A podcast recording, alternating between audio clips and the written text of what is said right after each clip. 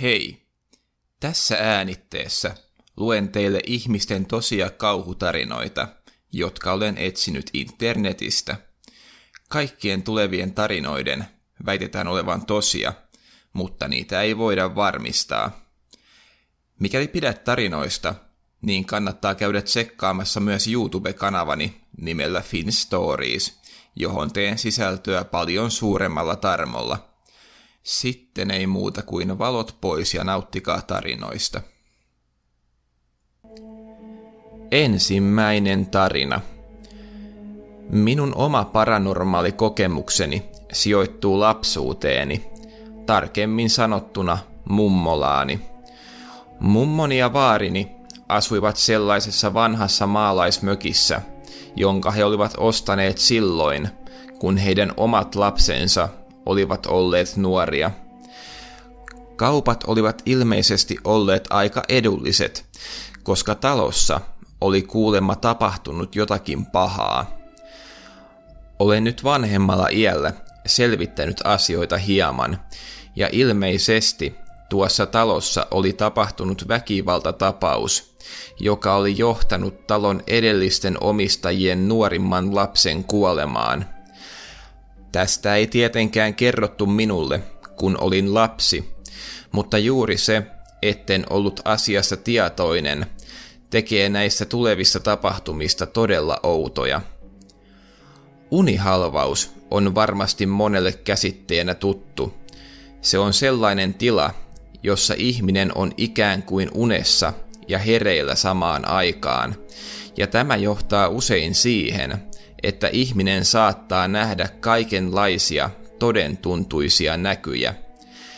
Minä en tietenkään ollut tästä lapsena tietoinen, mutta ensimmäisen unihalvaukseni koin juuri mummolassani.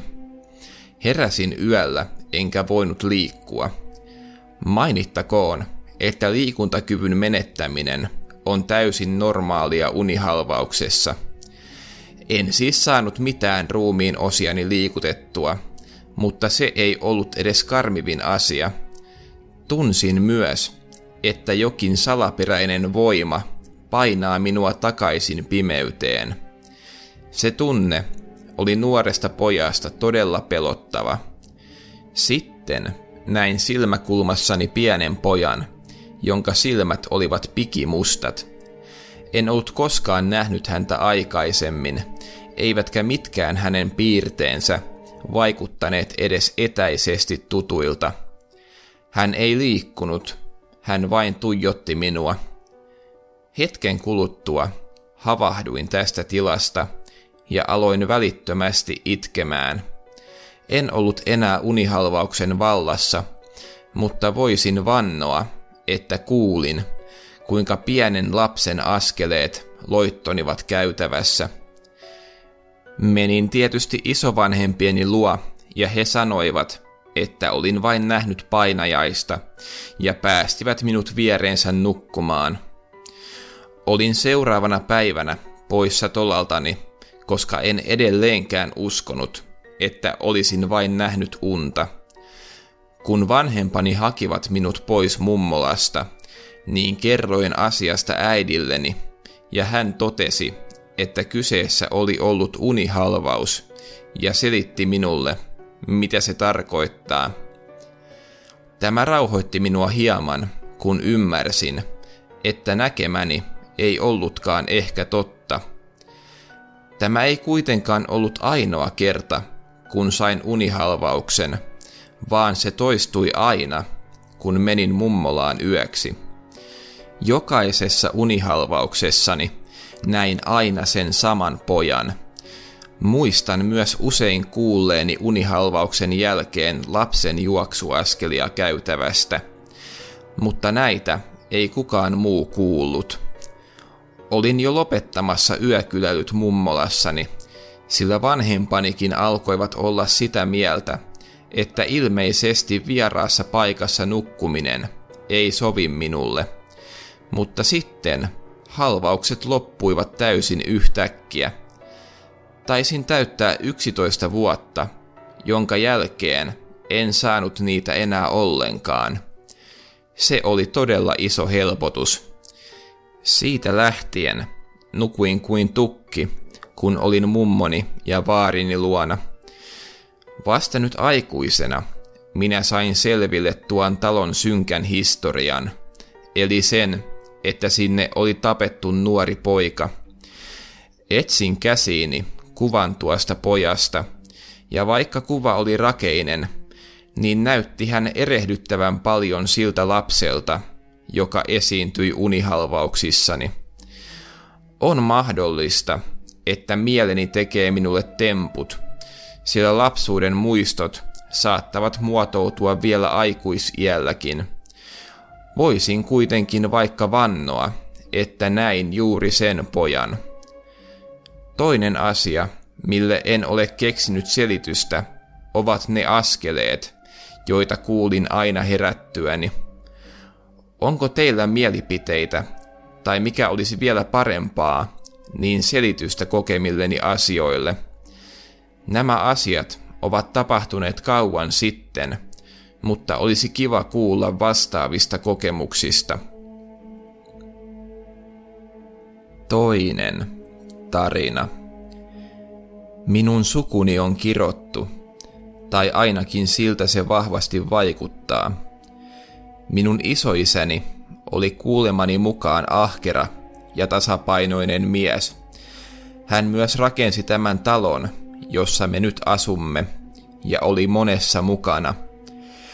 Minulla ei kuitenkaan koskaan ollut kunniaa tavata häntä. Hän nimittäin kuoli ennen kuin minä synnyin. Minulle kerrottiin, että hän kuoli 50-vuotiaana sydänkohtaukseen. Se on aika yleistä sen ikäisillä ihmisillä, joten en tietenkään kyseenalaistanut tätä. Ollessani teini-ikäinen löysin isoisäni päiväkirjan isäni kaapista. Etsin sieltä itselleni sopivaa kauluspaitaa ja satuin huomaamaan kaapin perällä kellastuneen lehtiön, jossa luki päiväkirja. Ihmettelin, miksei minulle oltu aiemmin kerrottu tästä, sillä olin usein kysynyt sukuni historiasta. Otin siis kirjan mukaani ja aloin lukemaan sitä. En minä kaikkea lukenut, mutta yritin löytää jotakin mielenkiintoista, kuten vaikka mainintoja isästäni. Kun olin selannut kirjan loppupuolelle, niin teksti alkoi käymään melko sekavaksi – siellä oli useita mainintoja punaisesta ja laihasta oliosta, joka kuulema vaani isoisääni.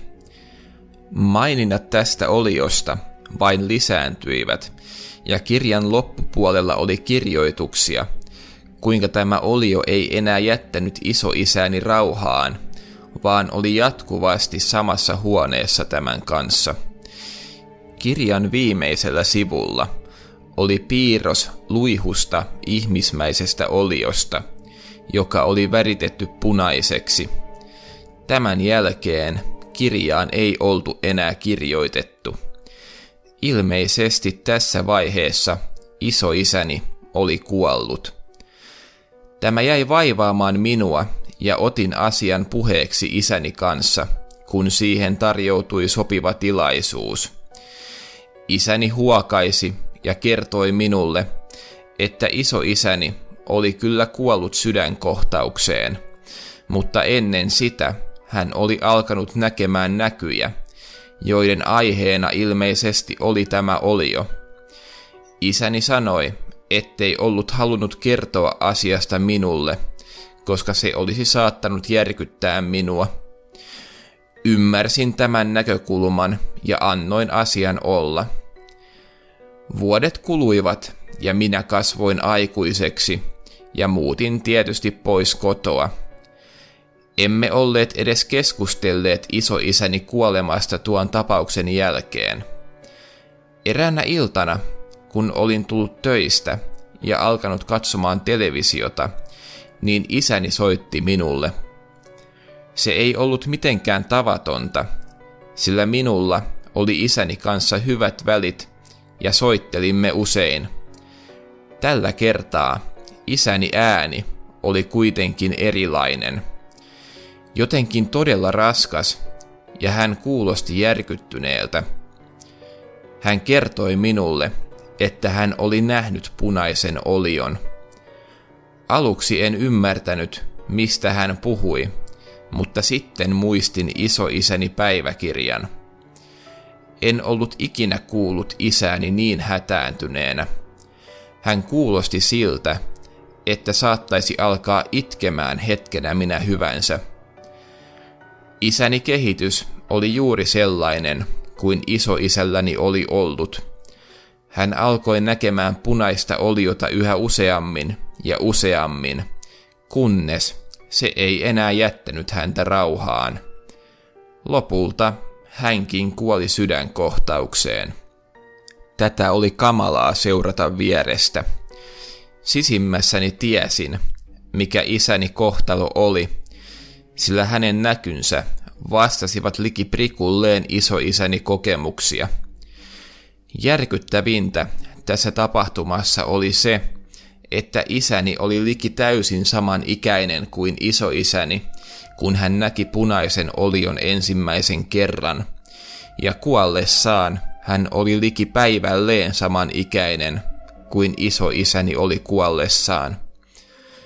Nyt isäni kuolemasta on jo kulunut useita vuosia, ja minä alan olla siinä iässä, jossa isäni ja isoisäni kohtasivat punaisen olion ensimmäisen kerran. Sydämeni pohjasta toivon, että minä en koe samaa kohtaloa kuin he. Haluaisin uskoa, että heidän samanlaiset kohtalonsa ovat olleet vain sattumaa, ja minä säästyisin näiltä näyiltä. Toivon, että kyseessä on vain sattuma, ja heille molemmille vain sattui tulemaan mielenterveysongelmia samalla iällä. Onko kellään muulla vastaavia kokemuksia tällaisista periytyvistä näyistä? Kolmas tarina. Minun paranormaali kokemukseni sijoittuu lapsuuteeni. Olin noin kymmenenvuotias, kun pikkusiskoni tuli todella kipeäksi. Sairaus riudutti häntä monta viikkoa, ja hän vain makasi sängyssä, eikä jaksanut edes liikkua. Lääkäri kävi tarkastamassa hänet, ja vaikka minun ei pitänyt kuulla, niin kuulin, kuinka hän sanoi, että siskollani ei ole paljoakaan toivoa, ja hän todennäköisesti kuolisi pian. Itkin tietysti lohduttomasti, kun kuulin tästä. Mielestäni vanhempani kuitenkin ottivat tilanteen todella rauhallisesti, tai sitten he eivät halunneet näyttää minulle, kuinka huolissaan olivat. En saanut seuraavana yönä unta ja valvoin sängyssäni. Joskus keskellä yötä kuitenkin kuulin, kuinka ulkoovi kävi.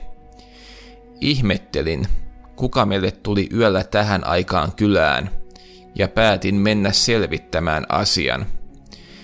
Hiivin alakertaan ja kurkistin oven raosta olohuoneeseen. Näin, kuinka vanhempani puhuivat jollekin vanhalle miehelle. En saanut selvää, mitä he puhuivat, ja hetken kuluttua vanha mies lähtikin jo pois, ja vanhempani palasivat makuuhuoneeseensa. Minäkin palasin huoneeseeni makaamaan, ja mietin, mitä ihmettä joku tuntematon vanha mies teki talossamme keskellä yötä en vieläkään saanut unta, ja vatvoin mielessäni pikkusiskoni karua kohtaloa. Noin tunnin kuluttua ovi kuitenkin kävi uudestaan. Uteliaisuuteni voitti jälleen, ja nousin sängystäni, ja menin katsomaan, mitä alakerrassa oikein tapahtui. Hiivin portaat alas, ja kurkistin taas olohuoneen ovesta – se sama mies, joka oli lähtenyt tunti sitten, oli palannut, ja vanhempani juttelivat jälleen hänen kanssaan. Tällä kertaa Uskaltauduin vähän lähemmäksi, mutta en vieläkään saanut kunnolla selvää, mitä he puhuivat. Voisin kuitenkin vannoa, että kuulin miehen sanoneen, että kauppa on tehty. Sitten hän taas poistui, ja minä palasin yläkertaan omaan huoneeseeni. En ymmärtänyt mistään mitään. Mikä kauppa nyt keskellä yötä oli pitänyt tehdä? Tämän jälkeen sain hetkeksi unen päästä kiinni, enkä tiedä, mitä loppuyönä tapahtui. Seuraavana päivänä lääkäri kävi uudestaan katsomassa pikkusiskoani, ja hän hieraisi oikein silmiään, sillä siskoni kuume oli laskenut, ja hän voi muutenkin huomattavasti paremmin, vaikka vasta edellisenä päivänä oli ollut kuoleman kourissa. Olin yllättynyt, mutta tietysti iloinen pikkusiskoni äkillisestä parantumisesta – Vanhempani näyttivät kuitenkin jotenkin miettelijäiltä. Lääkäri sanoi, että todellakin näyttää siltä, että siskoni selviää tästä taudista, ja lähti pois. Heti, kun lääkäri oli lähtenyt, niin tätini tuli itkien ovesta sisään ja kertoi, että pieni serkkutyttöni oli kuollut viime yönä. Hän oli ollut vielä edellisenä iltana täysin terve, mutta aamulla hän ei ollut enää herännyt. Minulle tuli tästä tapauksesta todella outo olo. Olin vasta nuori lapsi, mutta minusta tapahtumassa oli jotakin todella hämärää. Siskoni parantui täysin, eikä tästä sairaudesta enää edes puhuttu tapahtuman jälkeen. Vielä aikuisenakin olen ihmetellyt, voiko tuo tapahtuma olla vain sattumaa, vai oliko tässä jotakin muuta mukana. Oliko se mies tehnyt jonkinlaisen kaupan ja parantanut siskoni, mutta vienyt hengen serkultani. Jotakin outoa siinä miehessä oli. Nyt jälkeenpäin, kun muistelen tapahtumaa, niin muistaakseni hänellä oli päällään jokin löysä kaapu, joka ei todellakaan ollut normaali vaate. Muutenkin sain hänestä outoja fiboja. En ollut koskaan aikaisemmin nähnyt miestä, enkä ole nähnyt häntä koskaan sen jälkeenkään. Sen verran asia vaivasi minua, että otin asian puheeksi isäni kanssa – muutama vuosi tämän tapahtuman jälkeen ja kysyin, kuka tummiin pukeutunut mies oli käynyt luonamme sinä yönä. En saanut vastaukseksi mitään. Isäni vain katsoi hiljaa tyhjyyteen.